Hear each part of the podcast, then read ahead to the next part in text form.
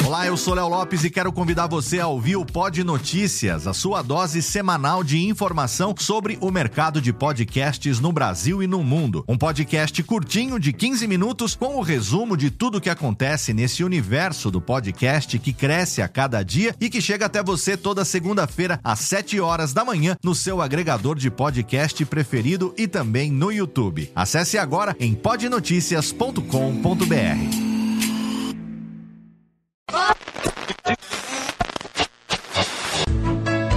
Conversinha ao pé do ouvido de hoje. Bom dia para você que está ligando agora. Vamos conversar um pouquinho sobre lei de Deus. Os olhos são bem mais que as janelas da alma. Seu brilho é o brilho do Cristo interno de cada um de nós. Sem raciocinar não há como ficar racional. Bandeiras, frequência balançada. Hoje a gente sabe que uma das coisas mais difíceis de se fazer é saber dividir, saber dar. Principalmente para várias pessoas. Pois é, os soviéticos estão criticando de novo, faltando 15 para as 15 para as 10. Criticando de novo a bomba de nêutrons. O tempo passa. Acabou mais um arquivo musical. Que o dia de hoje seja melhor que o de ontem e pior que o de amanhã, porque a vida é um eterno para frente e para o alto. Bom dia, São Paulo. Bom dia, Brasil. Antônio Carvalho. A Variant é o primeiro veículo nacional com motor plano. Tem 65 HP. Mecânica? Volkswagen, lógico. Como todo Volkswagen, o lugar do motor leva malas. Como todo Volkswagen, aqui, no lugar das malas, ela leva, leva mais malas. Nesse momento você me perguntará, sim, mas onde está o motor? Eu lhe direi, sim, onde está o motor? Amado mestre, Hipócrates da medicina cultural, Péricles da democracia da cultura, Euclides dos teoremas da sabedoria, Einstein da matemática da lógica, Pelé dos gramados da inteligência. Quando eu ouço a vossa voz, eu sinto um desmaio corporal porque a vossa voz começa a formular os sons que compõem esse nome tão humilde. Rolando Lero. Rogério Cardoso. Eu quero registrar a, o meu, a minha alegria em tê-lo novamente em meu programa, que é uma honra para nós. Bem, Nelson, querido. Agora eu estou na rua Frei Caneca, ou mais precisamente na divisão de segurança especial, para levar até você a imagem de quem lhe é muito caro, o seu Nelson. Um abraço enorme para você. Que medo é esse de enfrentar um assunto? Se é verdade, se o assunto existe, vamos encarar o assunto. A multinacional vir aqui para fazer uma palhaçada, uma besteira dessa, não dá, tá? Vamos, tem tanta gente com composições boas, esperando vez para gravar, vem essa porcaria da Poligram e grava isso aí, tá? Nosso mexer, por favor. Flávio Cavalcante. Grandes nomes do rádio, da locução, grandes vozes. Mas muita gente não conhece suas histórias, porque alguns não estão mais aqui para contar pra gente. Por essa razão, eu, Antônio Viviane e Nicola Lauleta resolvemos homenagear as grandes vozes da locução para contar aqui as suas histórias na série de podcasts Voz Off. Com a gente e para vocês, Edgar Gianulo. Mais um episódio, Nicola Loleta. Tudo bem com você? Tudo bem, Antônio Viviane. É, muito feliz com esse nosso conceito cada vez maior aí junto aos nossos ouvintes, quando fomos premiados aí com o prêmio APCA como melhor programa de entretenimento no veículo rádio. Isso nos deixa muito felizes, é. não é? Não é, é bacana? É verdade, é verdade. E hoje um programa italianíssimo, hein? Vou começar com as letras finais, ó. Então, Nicola Lauleta termina com A. Viviane termina com I. E o nosso convidado que termina com O. Edgar Gianulo. Como é que vai, Edgar? Buonasera, dupla de antipáticos. Como está? Tudo bom? Tudo ótimo. Oh, graças que prazer recebê-lo Muito aqui. bom ver vocês dois. Puxa vida, né? Nosso podcast A traz nossa- sempre as vozes que marcaram o rádio, a TV, a publicidade. Ah. E você, no seu caso, não é só voz, né? Porque seu talento é imenso. Eu juro que eu não paguei nada para ele falar isso aqui, viu? Deixa aí. Mas é um prazer ver você. Vocês fazem parte da história da minha vida, né? Puxa, como publicitário, como modelo de filme, como músico e tal. A gente tem uma, uma afinidade muito grande, né? Dizem que os artistas todos fazem um grande. Um- um- uma grande corrente, né? Um grande elan, onde todos estão ligados, né? E a locução, o filme, a gravação de spot, de jingle, seja o que for, tá ligada, quer dizer, eu vou. A, a- a minha cabeça, mesmo não vendo vocês há muito tempo, como é o que aconteceu, vocês estão sempre junto comigo. Porque vocês fazem parte do meu dia a dia, sempre fizeram parte, né? É, hoje está sendo um pouco diferente. Estamos aqui na Acme do Márcio Dianulo, filho do Meu Edgar. filho, exatamente. É, é, ficou mais confortável para o Edgar gravar aqui com a gente, então nós viemos fazer essa visita e estamos muito felizes também da forma que fomos recepcionados por Muito vocês. bem. Bem, Edgar Gianulo é o seu nome completo? Antônio. Ah, tem um Antônio. É, eu até contei uma vez pro Jô Soares, ele falou, eu não sabia que se chamava Edgar, eu chamo Antônio Edgar. É que no dia que o meu, o meu pai era muito fã do Edgar Allan Poe, e ele resolveu pôr o nome de Edgar. Aí na hora de batizar, o padre falou, como é que vai chamar o menino aí? Ele falou, Edgar Janulo. Não é Edgar, ele pegou uma lista, olhou, falou assim, não tem nenhum santo que chama Edgar. Então vamos botar um nome de santo, porque senão eu não batizo. E aí a minha mãe olhou para Santo Antônio, achou que eu ia ficar parecido com ele, meio careca, tal, aquele tipo de coisa, e me ofereceu para Santo Antônio, que aliás é meu grande amigo do peito, que eu chamo de Toninho, e meu super companheiro. Maravilha. E ele é Antônio, né? Não Antônio. Exatamente. Porque italiano é Antônio, É. ele que virou Antônio. Meu, né? é, eu tinha um avô português que era Antônio com, com acentuado, com é, Antônio. Tinha um belo do Antônio. acento. O outro era Antônio, mas era Antônio Sem o sem, sem o, o, Sem o chapéu. o chapéuzinho. Eu, me colocaram o chapéu, eu virei esse senhor aqui, maravilhoso. É bom, né? Pelo menos não queima a cabeça. É, Né? e não perde o cabelo, eu acho. É, talvez seja essa a razão. né? O Edgar faz parte da minha história de, de, Também. de- de trabalho, porque desde que eu trabalho, o, Edgar era sucesso total. Onde é que né? você conheceu ele? Olha, eu, a gente conhece o Edgar primeiro da televisão. É. né? Eu me lembro quando era moleque que tinha um filme que você fazia dentro de uma banheira. É verdade. Donas de casa, quero apresentar o novo Toque. Um produto de pinho que seria covardia comparar com os outros. Sabe por quê? Porque toque de pinho natural, no duro. Você vai sentir diferença no banheiro lavado com toque. Ah. Aproveite e mude para toque que é de pinho natural e vai deixar a sua casa limpinha e gostosa como uma floresta suíça. Naquele tempo tudo veiculava muito, né? É. Todos hoje não tinha direitos, né? Pra ser, não tinha renovação. Você né, sabe, eu, eu até conto uma história. Eu fazia tanto comercial, fazia pelo menos. Olha que maravilha, olha que maravilha. Eu fazia uns 10 comerciais por semana. Entre ah, VT, eu saía de São Paulo, pegava um avião, gravava três ou quatro comerciais lá em Recife, depois chegava em São Paulo, fazia alguns aqui, fazia alguns mais em Porto Alegre, pros varejos locais e tal, Sim. entendeu? E um dia eu tô em São Paulo, tinha várias campanhas iniciando, eu assistindo um filme lá, de repente veio o break comercial, cinco comerciais meu, um seguido do outro. Eu falei, ah, tá acontecendo alguma coisa que eu acho que não é legal, né, pô? Você era uma espécie de Luciano Huck da época. Verdade. Só dá o cara nos Só dá- comerciais. é verdade, é. Mas o meu foi assim, foi um emendado no outro, né? Eu falei assim, alguma coisa está acontecendo. Eu vejo que os alienígenas vão atacar a gente no maior momento, né? Que bacana. Mas foi essa época que a gente, a gente começou a se conhecer, né? É, esse comercial foi muito Nessa época você bacana. estava em, em agência, né, Nicola? É, eu trabalhava na Proem. Ah, Ah, Correio, opa, doente. Muito é, bom. legal, né? Eu sempre, a, a maioria do, do- do meu trabalho era de baile e de produção de jingles. E com o Nicola a gente fazia jingle, pelo menos um por mês. Eu, eu ia lá te encher o saco para arrumar trabalho, né? Pelo menos?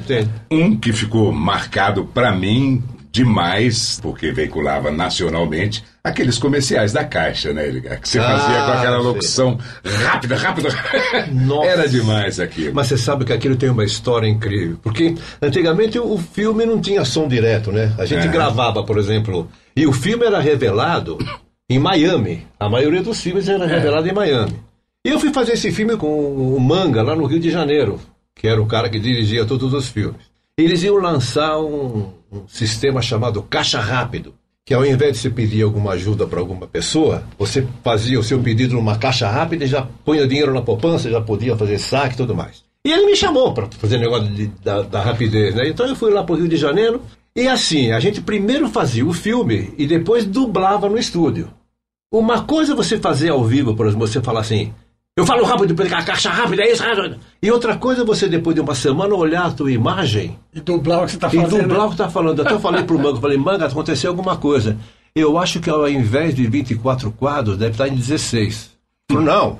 Eu falei, porque é muito rápido. Eu falei, mas você falou desse jeito. Bom, eu vou resumir essa história para você. Era um, era um domingo à noite, eu lembro até hoje. Eu não conseguia falar. Porque eu, ti- eu tinha, na verdade, eu tinha 20 segundos que eu teria que falar em 10, 12. E o texto era difícil para burro. E eu fazia um pedacinho, errava pedacinho, errava. Até que uma hora que eu falei pro Manga, eu falei, Manga, você desculpa. Eu não vou conseguir dublar isso. Ele falou, você vai porque eu tenho um cara esperando isso para mandar pelo correio aéreo que vai entrar amanhã no ar. Eu falei, meu Deus. Então nós fizemos de pedacinho por pedacinho. Eu falo rápido. Cortou. Porque a caixa rápida, cortou. É mais rápida ainda. E assim foi essa história. Foi, foi, foi, foi um comercial de sucesso todo picotado, vamos dizer assim. É, mas sensacional, porque a gente não percebia essa- essas edições. É, e né? aqueles Muito truque da. Gillette, né? É, exatamente. Não, isso é, é interessante que você criou, de uma certa maneira, um jeito novo de fazer comercial, com brincadeiras, que é uma coisa que, não, que a gente não tinha. verdade, aquele humor, aquela coisa de, de fazer ah, super ah, exagerado algumas coisas, que na verdade não é que chocava as pessoas, mas que chamava muito a atenção. É, porque eu, eu fui o primeiro que brincou com o produto É. no bom sentido, né? Sim, no bom- sim, mas- Antigamente o cara falava assim, você não pode deixar de assistir É. este, este azeite maravilhoso, não sei o que Era eu coisa falava, muito não, esse azeite aqui é bom, você põe no macarrão, um prazer, você vai ter. Então, esse- essa brincadeira que eu fazia de me mostrar amigo do produto que eu estava vendendo, Deu certo, e a molecada foi muito com a minha cara. Então, bicho, posso dizer uma coisa pra você, eu cheguei a ter recorde mundial disso aí. Eu fiquei quase 10 anos, eu não, não lembro. E eu não era contratado de ninguém. Depois eu fui contratado pelas Casas Bahia, então eu fiz alguns contratos aí, pelo Eurontex, lembra do Eurontex? Nossa, Eurontex, É. que bacana. E ele me contratou também, mas eu, via de regra, eu sempre fazia tudo uh, freelancer, né? Eu não me vinculava a nada. E a gente não tinha contrato, os caras podiam pôr no ar isso quantas vezes eles quisessem e tal, e a gente não tinha direito a, a nenhuma É, remuneração. não, né? não, reno- não é que não tinha renovação. era bom? é. Não tinha renovação, né? É, o que era uma bom. vez e estava entregue. e O que ficava- era bom, o cara falava assim, eu vou pôr teu filme de novo no ar. Ah, legal, eu pareço de novo. Quer dizer, era uma vitrine pra você ganhar outros, outros É. comerciais, né? Entende? Mas você sabe que eu, eu- eu- faz muito tempo que eu não faço comercial, né? O último comercial que eu fiz, faz uns quatro anos atrás, foi contra o câncer de próstata. Puxa, esse É. foi sensacional. Foi o último comercial que eu É, fiz. Mas entendeu? na realidade foi uma campanha, é, porque o Edgar passou por esse problema. Eu passei e tal, graças a Deus que fui eu. É. Eu agradeço a Deus, sabe? Porque eu, eu tive a oportunidade de fazer uma coisa legal, falar uma coisa legal. Ainda bem que foi comigo, não foi com meus filhos. Foi Muito quando eu, eu, eu, eu, eu sou músico, então um dia, Ah, então, é- um dia teve um problema, tá? eu perdi um ouvido. Agradeci a Deus também, falei, obrigado que foi comigo que não foi com meus filhos, entendeu? Olha. Porque a gente se vira, né? É. A gente se vira, babá. Aí, aí quando eu soube que eu estava com câncer de próstata, eu falei, quer saber, eu tenho dois, duas alternativas. Ou eu vou para um canto e choro, falo, puta, sou um, um infeliz e tal. Eu falei, não, eu sou italiano, descendente de italiano, sabe, eu quero tirar um sarro da vida, eu vou tirar um sarro desse cara. E aí eu fiz um comercial que chama Um Dedo de Próstata, que está aí na internet, no qual eu faço uma música romântica para próstata. Olha que coisa mais linda.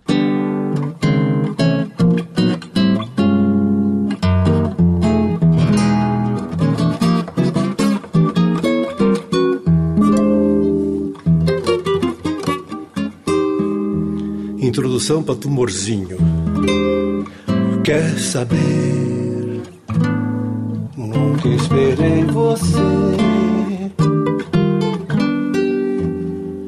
Nem nos sonhos mais loucos, desejos mais toscos, você não era pra mim.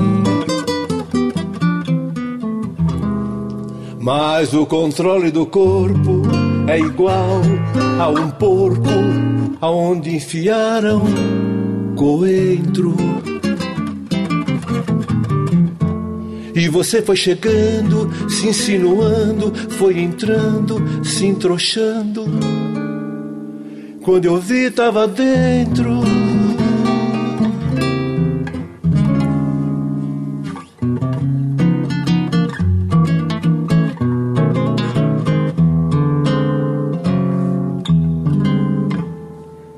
Das dedadas que eu levei, nunca, nunca reclamei. Esse acorde é bom, hein? Foram tantas que acabei me acostumando. De setembro em setembro, por consultórios tão vazios e sombrios, a diversos calibres me entregando. Até que um dia, um dedinho encherido me avisou. Edgar, sinto muito, mas sua próstata encruou. Encruou! E depois eu fiz um rock pauleira, que era pra me vingar dela, né? Vamos ouvir.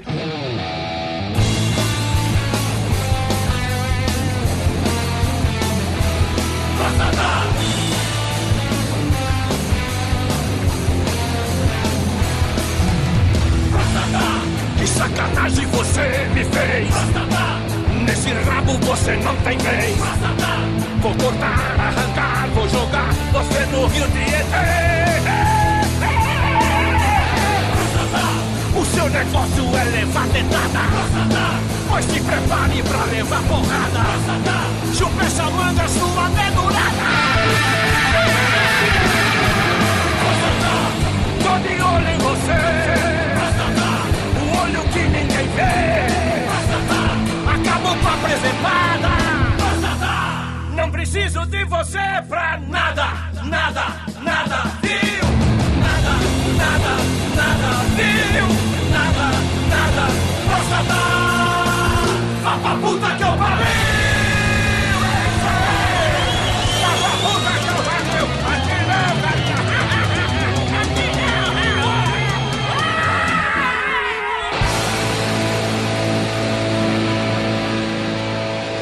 Maravilha, Edgar, coisa boa.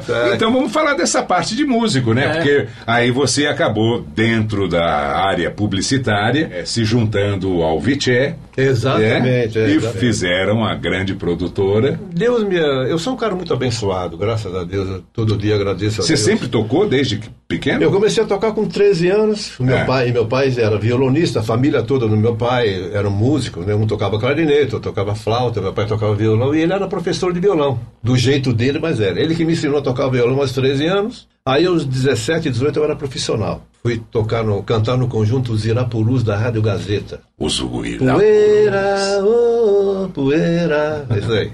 Então, por exemplo, a música é muito forte na minha família. É tão forte que passou para meus filhos e passou para meus netos. Tanto é que nós estamos na produtora aqui, nós todos trabalhamos juntos, com os mesmos problemas, os mesmos clientes, entendeu? Eu, os meus dois filhos e o meu neto.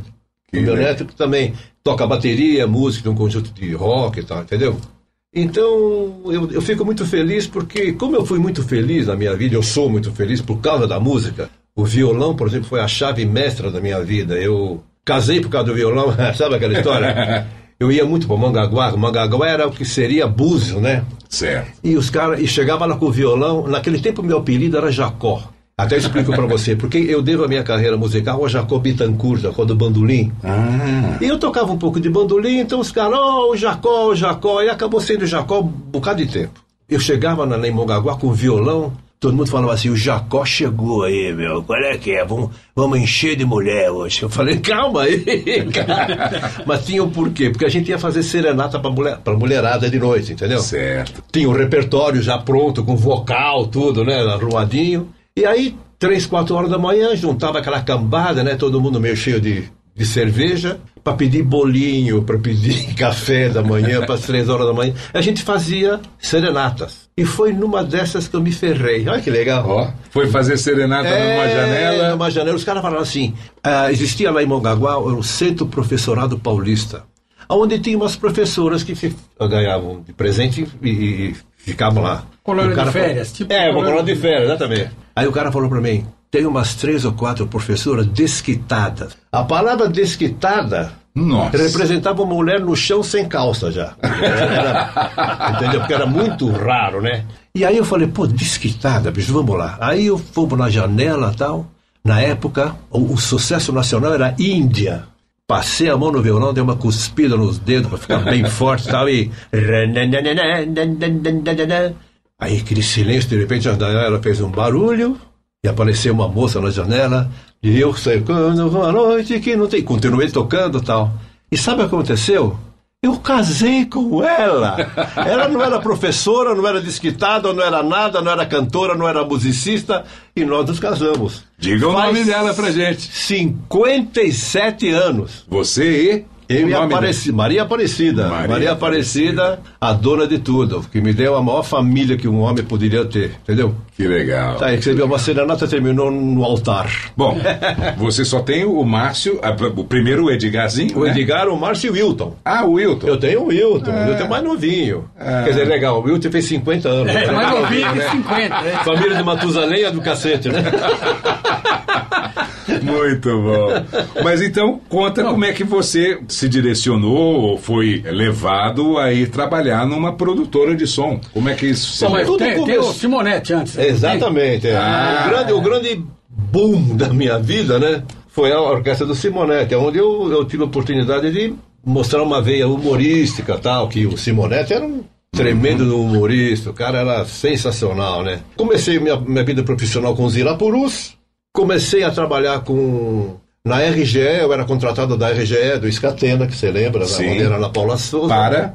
Para acompanhar o- todos os cantores, Maísa, Agostinho dos Santos, Miltinho, então eu gravava as músicas da fábrica e de manhã fazia jingle com o Malgeri. Uxa, Que foi o- Malgeri Neto. Malgeri Neto, que eu acho que foi um dos primeiros. É. Que Não, teve e o, e, o, e o Scatena, de uma certa maneira, foi um lançador.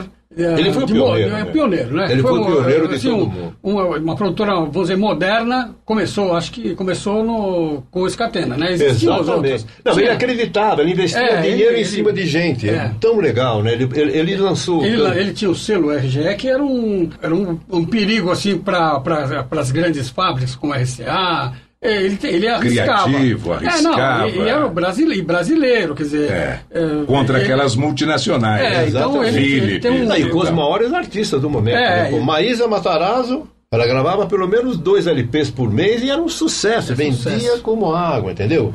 E o Agostinho dos Santos, o Miltinho. Os maiores nomes da música brasileira estavam com- na RGE. É. Eu era contratado lá.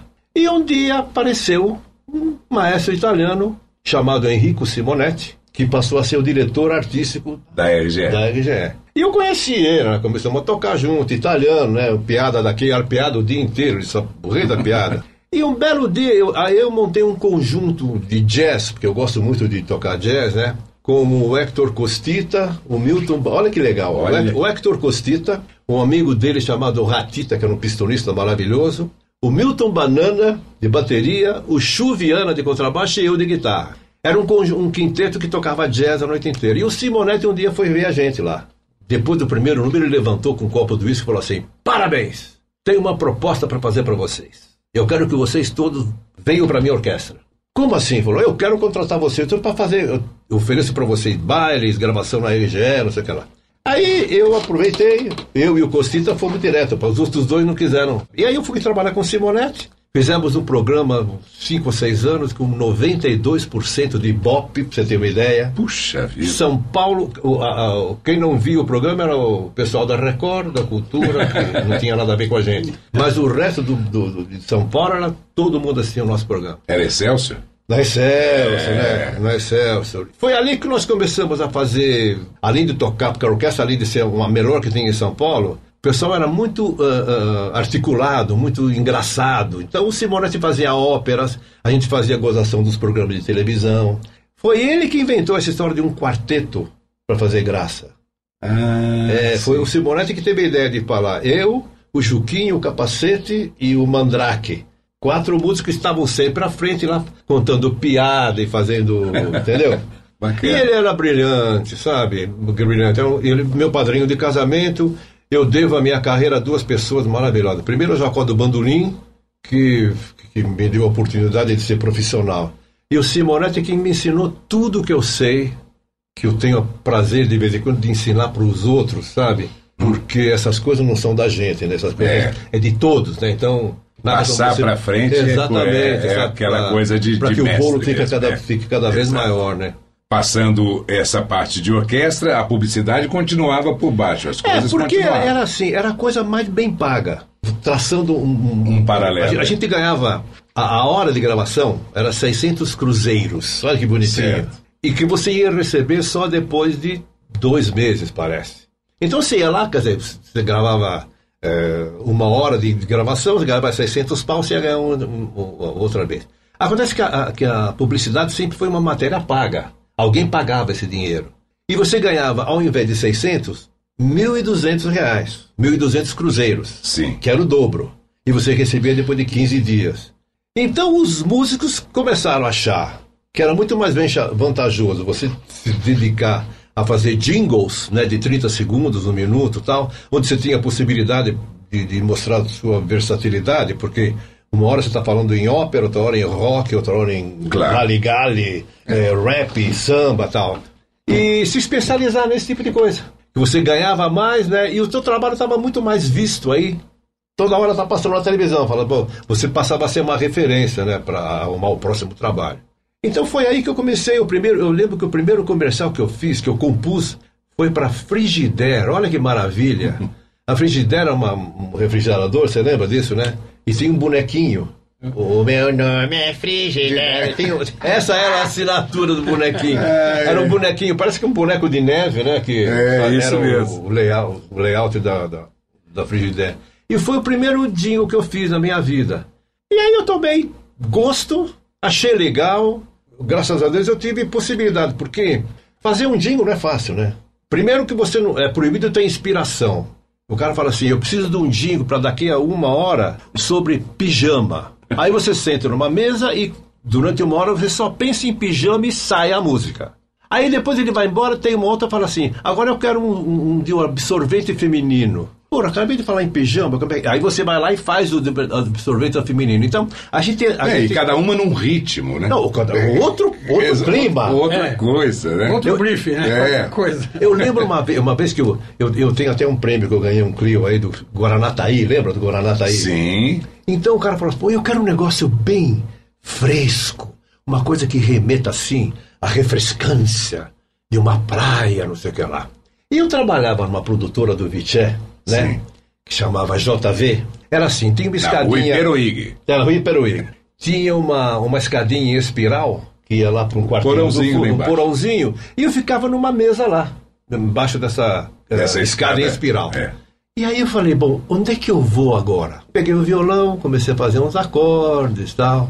Eu falei, pô, eu vou pro Havaí, Panamá, onde tá cheio de mulher bonita, aquelas morenas maravilhosas, né? Oferecendo coco pra você e não sei o que ali, Guaraná. Eu tava pensando essas coisas. Aí veio vindo um cheiro de merda e foi aumentando, aumentando. Eu falei, o que que aconteceu? Aí eu olhei na escada rolante, espiral, tinha um, um lixeiro, aquele, sabe, com uma casca de laranja pendurada na orelha. Falou, ô cara, você é aquele gordo lá e caraca que faz aquele comercial, né? Eu falei, é, sou eu mesmo. Falou, eu sou seu fã. Eu falei, pô, obrigado. Só que eu tava fazendo um jingle, que eu tava, eu tava, Eu tava numa ilha cheio de mulher você veio falar isso pra mim agora. eu- Com esse cheiro. Sabe o que, que é? Eu preciso pegar o lixo que tá aqui embaixo. Aí eu falei, bom, tá bom, né? Mas a, gente- a gente, tem- a gente tem esses macetes, né? Claro. Aí você me fez lembrar a primeira vez que eu desci essa escadinha. Você lembra como é que era, né? É, e você tinha um comercial do Itaú pra fazer.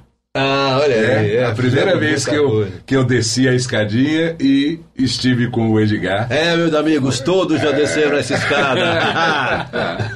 Muito legal. Me deu saudade, deu saudade. Ah, é gostoso, É né? muito bom. Essas coisas são boas porque dá saudade branca, né? Não dá uma saudade melancólica, né? É gostoso porque a gente tá- tem que se adaptar aos tempos. A, a- a propaganda tem uma coisa de bom pra gente. Você, você precisa ficar atento, ficar o que os americanos chamam, chamam de up to date, né? Ah, você tem que estar na onda. Se você não tiver, você sai fora porque você não consegue. Qual é a onda agora? É o Bruno Mars? Ah, tá bom. Então como é que é essa história? Você vai lá, aprende e, pronto. faz uma coisa igual a ele. Faz né? igual. Bom, mas aí com o, o Vitché você ficou muitos anos, porque Ah, a, bom, JV, eu me- me- a JV ficou ali na, na, na Iperuígue um tempo e depois vocês fizeram a Cardano. Exatamente. O Vitché, o foi o foi o melhor músico amigo que eu tive até hoje. A quem eu devo a profissão dos meus filhos, porque ele que deu a primeira chance aos meus filhos de gravarem e tal, né? Ele, ele tá precisando de uma de um técnico, eu falei, olha, o meu filho estava com 16 anos, o Edgar. Eu falei, olha, o meu filho tem muito jeito para isso, ele tem ouvido de músico. Eu, eu posso trazer ele para fazer um teste? Eu levei na segunda-feira, na terça ele estava trabalhando lá. Eu falei, tenho o Márcio, não sei o que lá, levei o Márcio, também o Márcio começou a trabalhar com ele. Então, o Vitché é um cara que eu devo por tudo na vida, né? Porque a maior felicidade de um pai é tentar é, é Encaminhar os seus encaminhar filhos, os seus filhos, seja no que for, e eles terem a chance de poderem crescer nisso, né? E o Vitché, ele era meu pai, meu filho, meu confidente, eu era pai, filho dele, era psiquiatra, tal. A gente, a gente teve uma- um, envolvimento muito grande, sabe? Que talento, não? E ele era, sem dúvida nenhuma, ele foi o maior maestro da especialidade que houve no Brasil. Se vocês tiverem oportunidade de, na, na internet, deve ter algumas obras dele aí. Ele era imbatível, era um cara de muito bom gosto, um cara estudioso, sabe? Porque não adianta você sentar em cima dos louros e. Né? Além, de, além de você matar os papagaios, né, pô? Você não vai sair disso, tal. Tem que pesquisar, tem que se atualizar, tal. O músico é igual o médico, né? Se você não souber qual é a próxima receita que vai curar a doença, você não, sabe nada, né? Eu acho até interessante agora, mas antes de abrilhantar aqui o nosso voz off com alguma obra do Vitché, contar uma passagem muito interessante para você, ocorrida pouco antes dele falecer, né? Então procuraram uma determinada produtora em São Paulo, ah, procuraram o Zezinho Mutarelli ali Sim, no saxofone. E aí pediram para ele uma trilha a lá John Williams. Ele, pum, ligou pro Vitché e falou: Olha, eu vou chamar o Vitché. O pessoal da agência falou assim: Mas o Vitché, o Vitché tá meio velho, né? Aí o Zezinho simplesmente respondeu pro cara da agência assim: É, o John Williams tá novinho, né? o John Williams tá bem novinho, né? Pô, é brincadeira, né? Um talento não se perde com a idade. Não. Vamos ouvir alguma coisa do Vitché. Ah, que maravilha.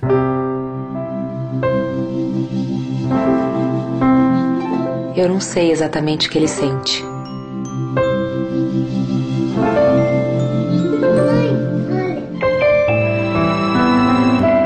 Sei o nome de todas as estrelas. Eu não sei como o tempo pode passar tão depressa. Toda mãe sabe. Só quem mais entende de nutrição poderia criar um ninho para cada fase da vida dos filhos. Mas uma coisa eu sei: eu estarei lá, perto, junto, para sempre.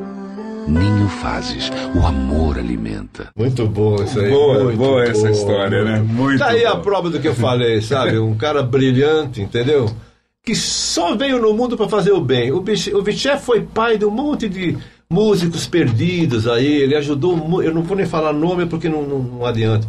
Mas o músico perdido, que estava perdido nas drogas, sabe? Ele trouxe para o trabalho. Ah, Resgatou, ele- né? É, exatamente, ele resgatou os caras. Como diria o Milton Neves, tirou da sarjeta. sarjeta. Mas ele, ele, ele, tem esse poder, sabe? Ele tem é, é, essa coisa de italiano, né? Sabe? É. Tem, tem assim o dom do agasalho, sabe? Vem aqui é. que eu te dou um abraço. Aquele cuore. É, aquele cuore, sabe? Graças a Deus, né? Ele, ele que cantava em italiano algumas, alguns jingles, né? Ele? não ah, ele fez um jingle que ficou famoso. Dove il mare bacia le colline. Lembra desse? É. Era do Amaretto dell'Orso. Ele que fez essa música que fez a letra, tudo, entendeu? E cantou, né? Foi ele que cantou. Não, não foi. Foi quem ah, cantou não? ele foi o Neneco, que era um amigo. Ah, é, o Neneco. Ah. Là dove il mare bacia le colline e i ricordi volano lontano con il vento tra i fiori sei tu nel mio pensiero.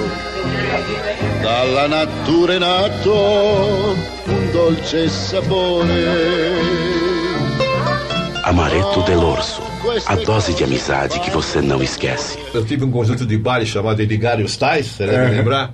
E o, e o, o Neneco, puxa, ele estava embarcando para o Rio Grande do Sul. Eu falei assim: não, cara, vem comigo, vamos fazer esse conjunto para ganhar uma grana e morrer de rir, né?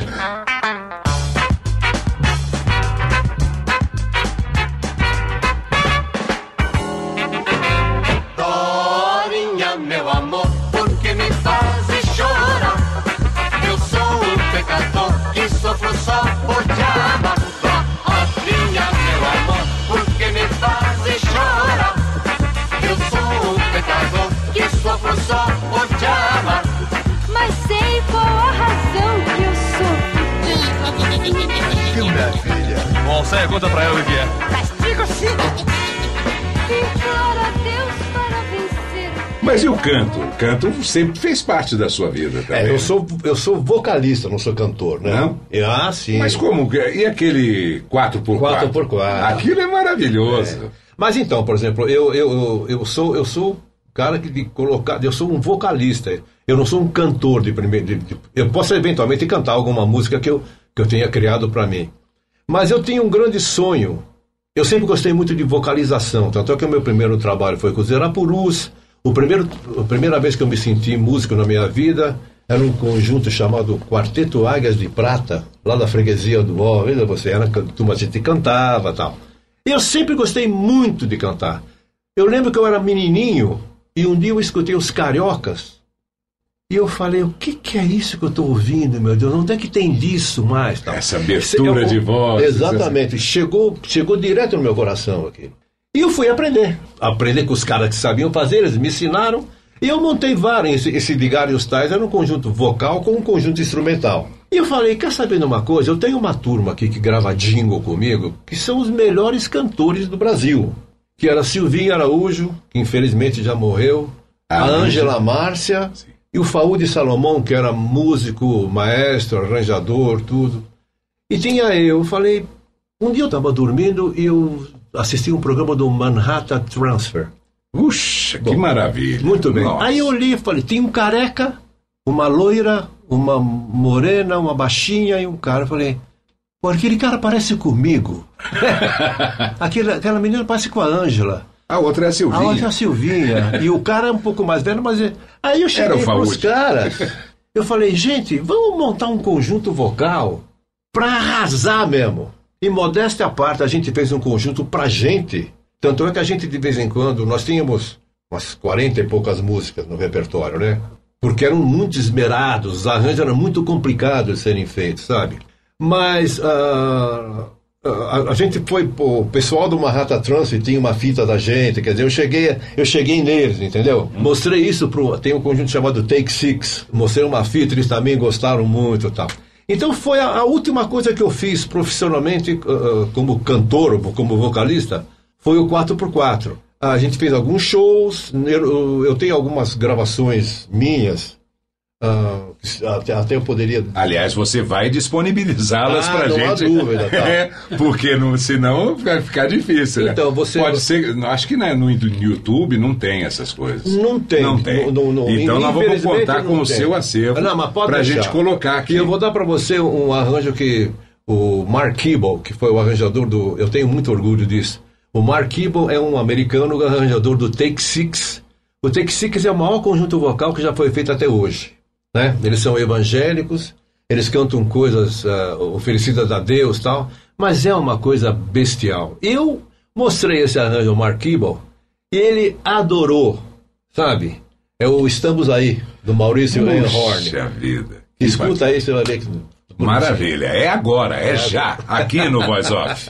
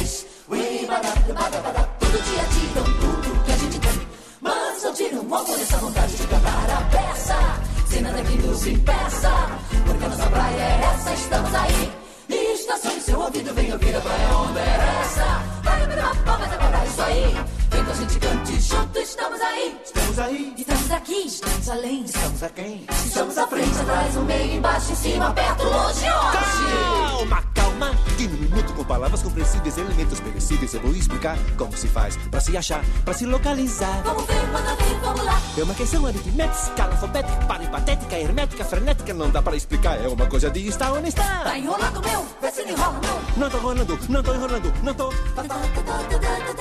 Agora me invoquei, não tem explicação, não quero mais saber. Vocês pisaram na cauda do leão e cutucaram o leão com vara curta, agora vão se danar. Ó, parar papo furado, chega de informação. Eu quero ver quando chegar a sua hora de explicar. Você vem cá, tomara que enrola sua língua e não consiga falar. Chega, chega, chega. Chega de correr, chega de inventar. Pra que tanta nota se o negócio é swingar? Devagar se vai ao longe, que não tem pressa, chega lá e faz um som demais de arrasar. Já dizia Salomão que a pressa é inimiga da perfeição. Pare, olhe, espere, o verde abriu, vai. Quer dizer que eu posso cantar rápido com vocês? Não, desse jeito não. Tá bom, eu pego leve, eu vou de leve, eu quero ser um cara bem normal. Mas você sabe onde é que nós estamos afinal? Estamos aí.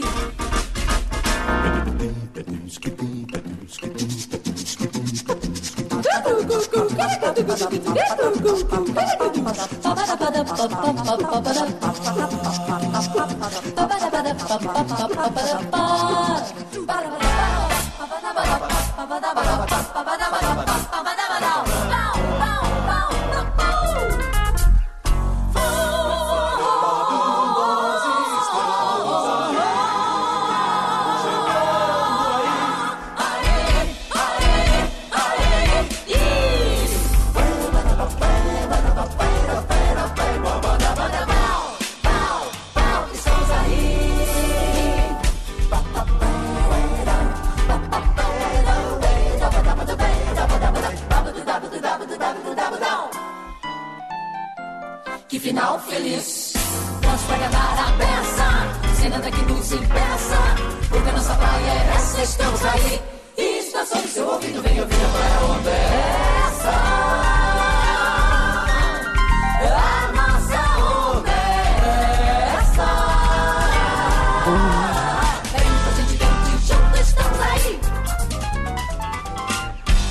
A nossa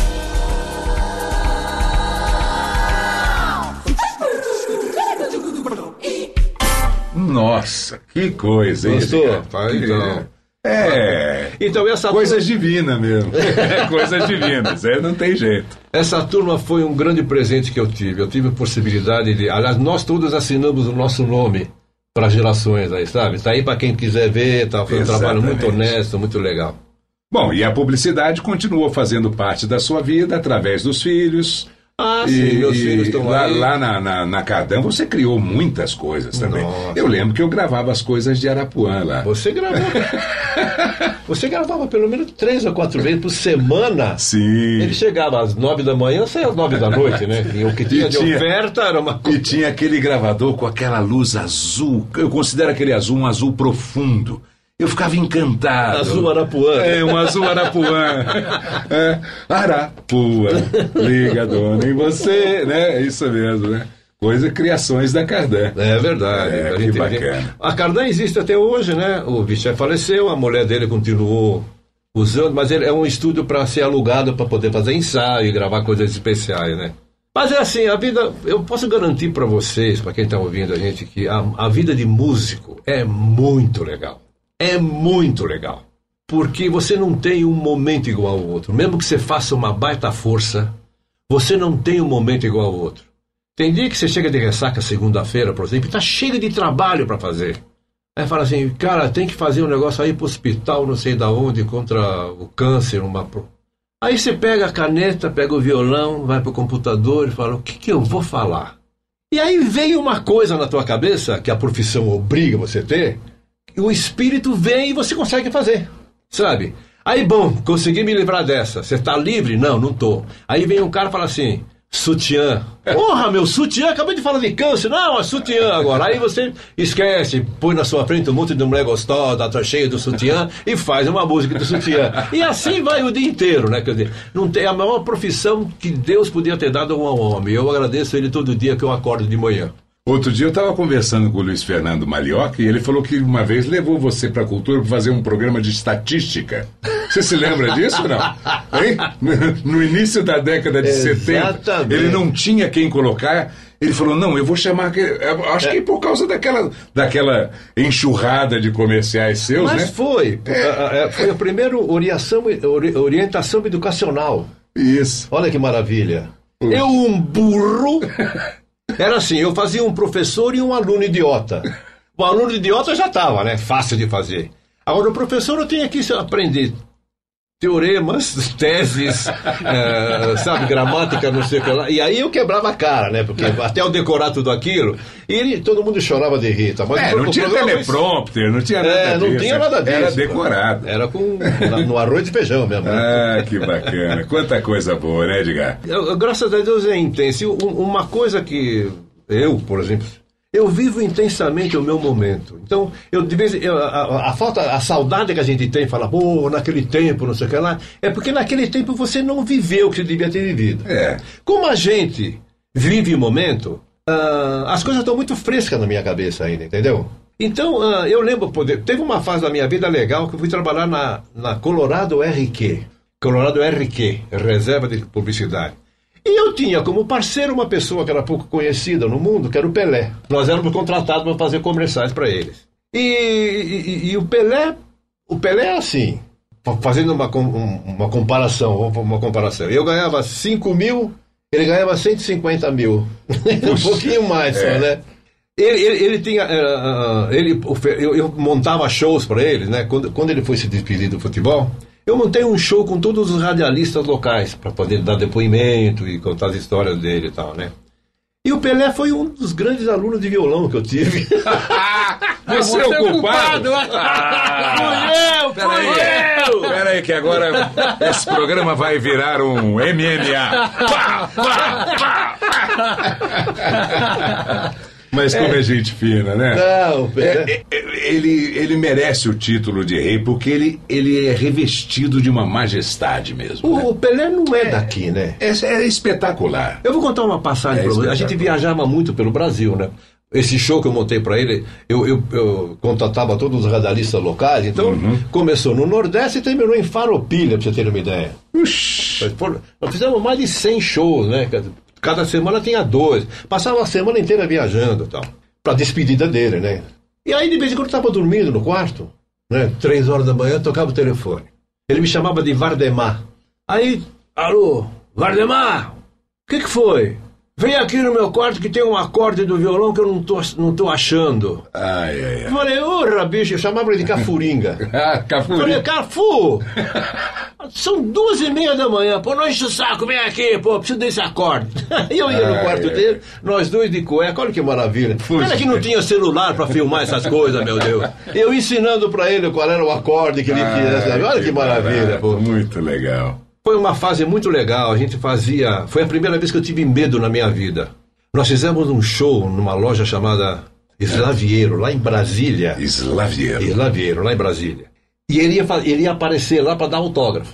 Eu ia apresentar. Eu, eu fazia um showzinho antes, até chegar a hora do Pelé, né? Passava uns filmes, uma coisa. E nós ficamos hospedados no hotel. Aí o cara falou para mim: é o seguinte, o Pelé vai de Fusca e nós todos vamos de Galaxy. Automóvel Galaxy, né? Falei, por quê? Porque a turma vai toda cair em cima do Galaxy, pensando que ele está no carro, mas ele está indo pela, pela porta dos fundos de... De Fusca. De Fusca. Bom, então, tá bom. Quando nós fomos chegando, eu estava indo do Galaxy, tava, não- tava, tava lotado de gente. Quando eu fui chegando perto, os caras me conheciam, porque eu estava sempre no ar, mais ou menos junto com ele. Sim. Quando eles me viram na frente, ô Pelé aí, ô... E ele não tava. Os caras começaram a depredar o carro. Eu fiquei com medo. Ge- Gente querendo abrir a porta, arrancar a gente pela- pelo colarinho. Nego batendo com cacete no para-brisa e tal. Nossa. Eu falei, gente, ele não está aqui, pelo amor de Deus, ele não está aqui. Tá sim, vocês estão mentindo. E todo mundo olhando dentro assim para ver se ele estava lá. Foi a primeira vez que eu senti medo. Eu falei, se vocês abrirem a porta aqui, eu vou ser um frango assado mal passado, né? Pô? Os caras vão me matar aqui, né, pô? Me lembrei de uma história recente, recente não, já há algum tempo que ele, ele andava com aquele bonezinho. É. E aí foram assaltar. Ele falou que era o Milton Nascimento. É verdade. Ai, meu Deus. é- Pelé é uma figura. uma Ah, figura, ele era. Ele é uma figura. É, uma figura. E eu- eu- tem, tem um, um detalhe impressionante. A gente viajou muito, né? Então, qual era o esquema? Para que não, não virasse uma confusão no aeroporto, a gente esperava o embarque, eles ficavam esperando no carro aqui na, na porta. É. Quando desse o embarque, eles saíam do carro e já entravam no avião. Então, olha, gente, juro por Deus, juro por meus filhos, isso é verdade, é, é inacreditável. Existe uma força atrás dele que é inexplicável. Tava todo mundo virado para a porta do aeroporto para poder entrar no, no avião. E aí, alguém dava o sinal, a- avisa ele que já pode andar. Ele saía do carro, eu não sei porquê, todo mundo virava para trás. Todo mundo sabia que ia acontecer alguma coisa fora do normal no aeroporto. Sabe? E aí, ó Pelé, ó Pelé, ó Pelé, ó Pelé. Uma coisa impressionante. É. Eu nunca vi coisa. Eu estou falando pra você, estou arrepiado disso aí. Porque é, a força que ele transmitia, assim, era, era uma bondade só, né? legal. Infelizmente, ele foi vítima de, um, uns reveses da vida aí que não, É. não diminui nunca a, qualidade do que ele fez pelo mundo. Exatamente. Exatamente. Tem uma, tem, tem uma outra história dele também que o, o empresário dele me contou. Quando eles foram no, eh, quando a Copa foi eh, na Alemanha, Sim. eles foram visitar o, o muro de Berlim. E aí, né, foi aquela foi ele, o empresário dele, mais uma turminha e tal, né?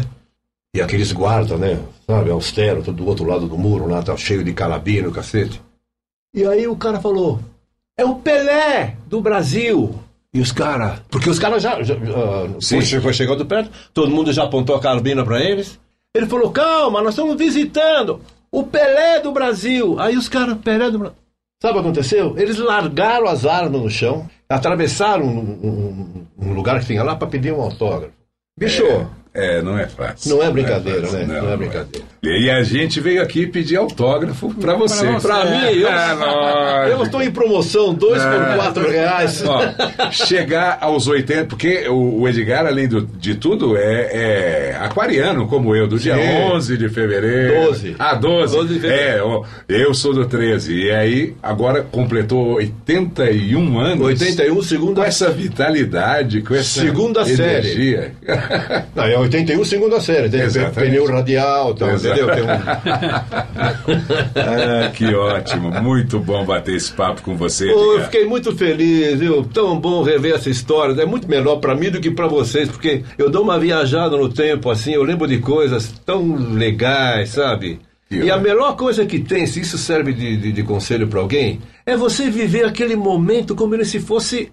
uma- qualquer momento da gente é especial. Sabe? Do, do dia que você nasce, que você vira pai, que você casa, tal, todos eles são especiais. Então, usar isso em favor da gente. Para que um dia você te- sinta saudade, não com melancolia, mas oh, aquele tempo foi legal e eu fiz tal coisa legal, sabe? É o que está faltando na política, né? No Brasil, sabe? Ninguém faz nada legal. Infelizmente, né? não tem mais nada legal. Mas eu agradeço muito vocês Puxa, a dois. gente tá? Olha, além de rever vocês que são meus amigos do peito, tal, vocês me deram a oportunidade de, de... Eu vou chamar o Marcinho aqui. Ah, por favor. Fala com ele aí. O Marcinho o Marcinho é meu que fazer filho. a voz do Pato Donald. Ah, sim. gente. Ô Marcinho, vem aqui, por favor. É, o Márcio. Bom, ele, ele vai, ele vai falar para você. Lógico, claro. Como pai, ele fala pelos cotovelos também. É. Não, a gente tem que encerrar porque o Márcio, o Márcio Gianulo, você tá no ar, viu? Tá no ar. Estamos no ar. É. Oi, tudo bem? Como é que vai? Alô? Oi, mãe. Meu filho, Então. não me decepcione, hein? Vai, faça aí Eu o. vendi você caro, por Porque favor. outro dia nós encerramos um dos nossos programas É. com é, algo gravado seu da, da voz do Pato Muito Donald. legal né? aquilo, aliás. Muito legal, Muito né? legal. Então chamamos o Pato Donald pra gente fazer aqui ao, vivo, vivo. um pouquinho. É? Mas... Tá bom, olha, é uma honra participar do Voz Off. Um beijo pra todo mundo e meu axé é muito alho, mas muito mesmo, tá bom? Bom. Nós não vamos pagar o cachê. Já tá resolvido. Eu sou bom de filho, viu? Eu sei fazer filho legal, vocês viram? Que bom. Terminamos com essa bom, festa. maravilha. Posso sugerir uma coisa? Claro. O Márcio tem um número que ele faz de Pato Donald que é imbatível. Por favor. Vocês me dão um instantinho. Ixi. É dom maior, né? Na sua opinião, Ah, né? então ótimo. Peraí. Dom maior? Então, deixa eu ser. Não, tenta menor. Não, tenta menor. maior. Boa noite. Boa noite. O senhor vem sempre aqui? Eu venho, viu? Mesa para quantos, Tá senhor? sempre fechado. Eu sei. Pai e filho, e a gente vai agora, nesse voz off de hoje, trazer essa pérola com Edgar Gianulo no violão e Márcio Gianulo cantando. Ó, já pegou até o banquinho, vambora. Bora.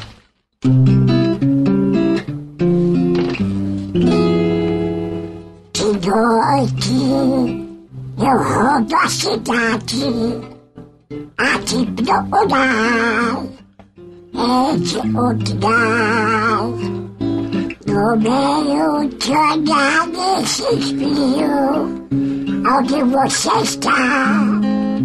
Eu esqueci a letra mas pera volto pra achar batido. Desse pecado da vida. Sonho, alegria legal, nele você está.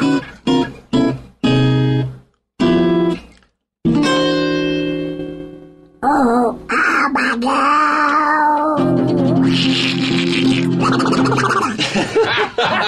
Sensacional! Que maravilha terminar esse programa com essa alegria, com essa música maravilhosa, com essa performance aqui de pai e filho.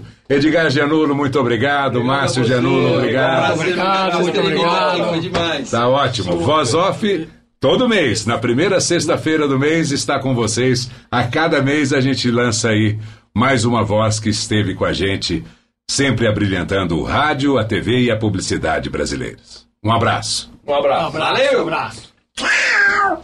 E como a gente faz sempre no final da entrevista, mais duas joias musicais do Edgar. Vou mostrar um trechinho de uma música de 1974 que o Edgar fez para o seu filho, chamada Primo.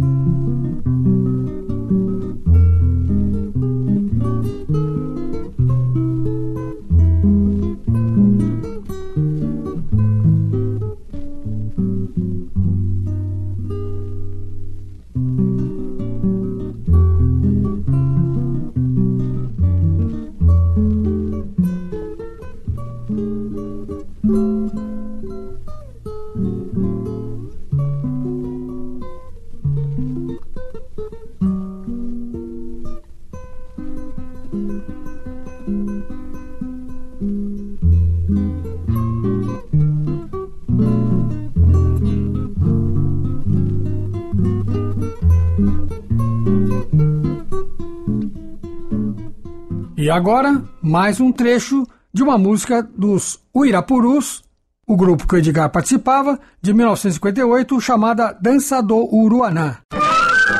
Uruana É dança de dia de festa aldeia distante de Mauá. Uruana